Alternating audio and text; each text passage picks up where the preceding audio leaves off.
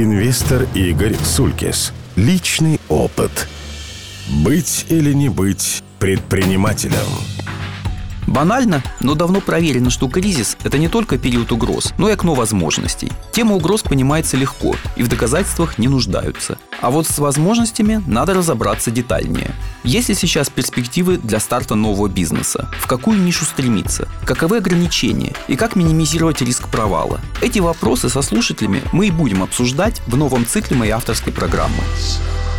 Целом, я считаю, что умение быть успешным предпринимателем – это столь же редкое качество, как хорошая игра на скрипке или талант литератора. Пробовать могут многие. Более-менее прилично получается у подавляющего меньшинства. Поэтому не должно быть иллюзий. Соревноваться придется с уже существующими и весьма заинтересованными в своем выживании конкурентами. Это не делает шансы на успех нулевыми, но как минимум должно заставить будущего предпринимателя хорошенько анализировать риски. Можно попытаться сформулировать несколько простых правил, которые следует учесть при принятии решения. Если есть перспективы работы по найму, то сто раз подумайте, стоит ли соваться в частный бизнес. Рисков много, общественного признания минимум, государственной поддержки не густо, а если говорить совсем прямо, то государство как институт бизнесу не доверяет и скорее ему мешает. Тем не менее, если решили действовать, то попробуйте найти помощь в каких-нибудь государственных и частных бизнес-инкубаторах, акселераторах и фондах поддержки. При старте проекта никакие ресурсы не бывают лишними. Лучше действовать в той сфере, где человек до этого работал в качестве наемного сотрудника и хорошо знает детали производственных и коммерческих процессов. Если работник хлебокомбината решит открыть свою пекарню, то при прочих равных условиях шансов на успех существенно больше, чем если он будет запускать цветочный магазин. Я не хочу утверждать, что переходы в новые отрасли ставят на бизнесе крест, я говорю только о том, что отраслевые знания увеличивают шансы на успех.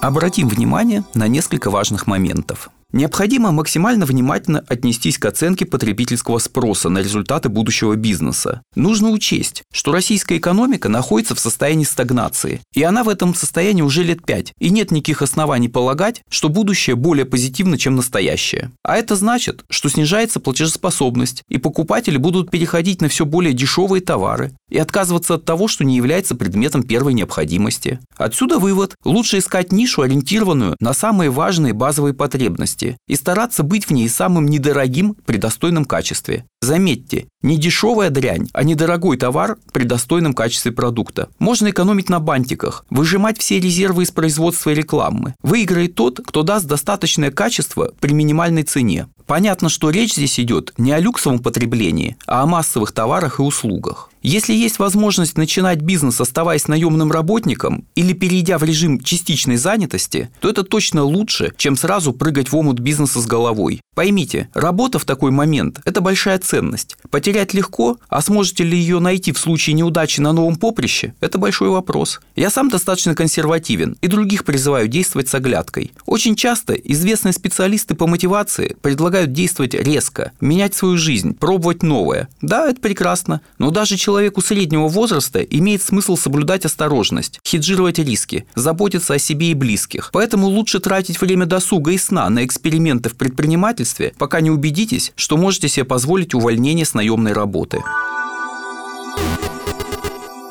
Когда человек стартует, сложно ожидать, что у него много денег. А это значит, что необходимо придумать максимально экономичный способ запуска бизнеса. Минимум покупок, лучшая аренда и лизинг. Недвижимость, оборудование, транспорт – все это можно арендовать. А значит, не придется с самого начала тратиться на покупку. Четко поймите, что вы будете делать сами, а что можете получить на стороне. Аутсорсинг может упростить ваш бизнес и резко сократить потребность в капитале. И будьте консервативны в оценках потребности в деньгах. Тратьте максимально экономно. Помните, почти все проекты развиваются медленнее, чем думают их создатели, а денег требуют заметно больше. Поэтому, когда будете считать бюджет, то заложите процентов на 30 больше времени на реализацию и столько же на затраты. И запускайтесь, если понимаете, что ресурсов хватает как минимум на такое превышение первоначальных расчетов. С развитием интернета появилось много возможностей для довольно дешевого старта нового бизнеса. Если есть хорошая идея, то ее можно быстро и недорого протестировать. Существуют готовые конструкторы сайтов, платежные системы, фирмы по доставке товаров. Главное, создайте товар, который будет хоть кому-то нужен, и партнеры обеспечат продвижение к покупателю. Это путь скорее скорее для достаточно молодых и погруженных в сеть людей. Но рынок важный, быстро растущий. Не хватает собственных знаний? Не стесняйтесь просить помощи у детей, младших товарищей. Не нужно быть скромным. Сейчас помогают вам, потом поможете вы.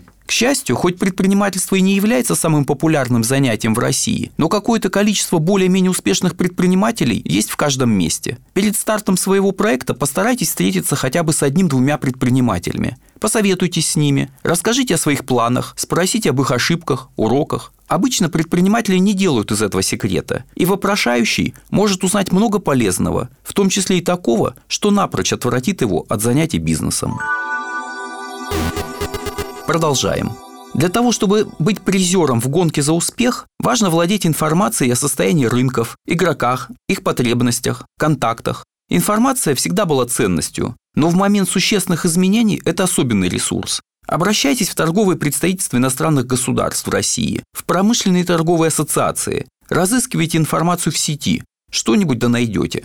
Если говорить о примерах ниш, то в первую очередь надо смотреть на энерго- и трудоемкие вещи, на то, что базируется на местном сырье, на то, что буквально под ногами. Сейчас СМИ полны советов примитивного хозяйствования. Более того, я и сам их даю и считаю вполне адекватными ситуации. Но не было бы счастья, да несчастье помогло. После девальвации 2014 года курс рубля достиг такого значения, что эффективными становятся и более сложные предпринимательские идеи. Начнем с простых примеров. Любите охоту? Добывайте дичь, и ее с удовольствием будут брать в рестораны. Все рестораторы кричат, что готовы разнообразить меню местными продуктами, но нет предложения. Собираете грибы или лекарственные травы? Делайте это в промышленных масштабах, спрос найдете. У нас еще есть много относительно экологически благоприятных территорий. И это не только Алтай, но и гораздо более близкие к мегаполисам места. А ведь за экологические продукты еще и премию к цене можно получить. Главное в нашей ситуации – отбросить стереотипы и взглянуть на ситуацию с нуля. Может оказаться, что нечто, еще вчера закупавшееся в Китае, сегодня можно производить здесь и продавать в тот же Китай, или вытеснять его с рынков Европы. Не надо комплексовать по поводу неидеального качества. Для начала надо брать ценой. Собственно, азиатская продукция первоначально славилась своим плохим качеством, но была дешевой. Самое время повторить их путь. Перейдем к менее простым проектам и неочевидным идеям. Подешевел труд инженеров и ученых, а это значит, что можно искать контракты на исследования в интересах крупных корпораций. Труд квалифицированных специалистов дорог, задачи приходится решать довольно нетривиальные. Поэтому может оказаться дешевле в Россию привести необходимое оборудование, нормально дооснастить лаборатории, лишь бы задействовать неожиданно и очень заметно подешевевших местных специалистов. Можно еще более активно, чем раньше, выполнять заказы на испытание новых лекарственных препаратов. Ведь мышей и больных у нас меньше не стало, а доклинические и клинические исследования проводить фармакологическим гигантам надо. Теперь это стало делать существенно дешевле, а при удаче можно покуситься не только на тестирование, но и на разработку новых препаратов. Мировые гранты тратят миллиарды долларов на новые лекарства. Если российские компании помогут им заметно удешевить процесс разработки, то появляется шанс взять свой кусок очень дорогого пирога. Есть отличные перспективы у химических производств. Сырье дешевое, энергия и рабочая сила тоже. Даже транспорт объективно подешевел. То, что еще вчера не могло конкурировать с европейским производством из нашего же сырья, теперь вполне пройдет по цене. Главное – быстро провести инвентаризацию производств и дооснастить их под новую продукцию. Огромные перспективы у лесопереработки. До сих пор хорошо шел круглый лес и простой пиломатериал. Теперь эффективность экспорта этих товаров выросла, но при этом увеличился шансы у продукции следующих переделов – целлюлозы, бумаги, изделий деревянного домостроения. К примеру, российские домики из клееного бруса сейчас раза в два дешевле, чем продукция финской хонки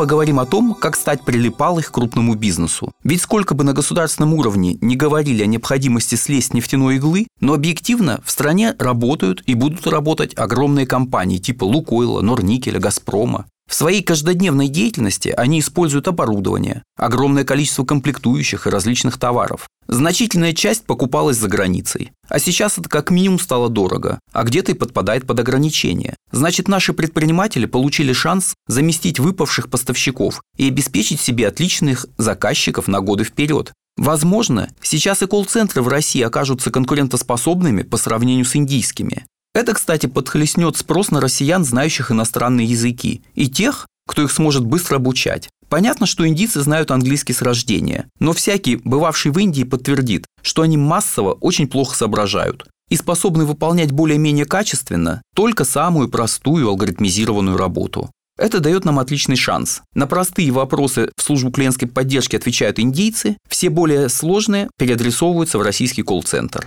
Безусловно, все сказанное выше – это не более чем примеры. Предприниматель тем и хорош, что сам ищет ниши, сам рискует. Моя же задача – максимально расширить рамки этого поиска. И вместо напутствия Итак, если вы все еще считаете, что относитесь к тем 3-5% населения, склонным к занятиям бизнесом, то в добрый путь. Если вы не слишком в этом уверены, то работайте по найму, учитесь, набирайтесь опыта, осваивайте смежные профессии, демонстрируйте работодателю лояльность и обоснованно надейтесь, что сможете пережить стагнацию с минимальными потерями. Инвестор Игорь Сулькис. Личный опыт –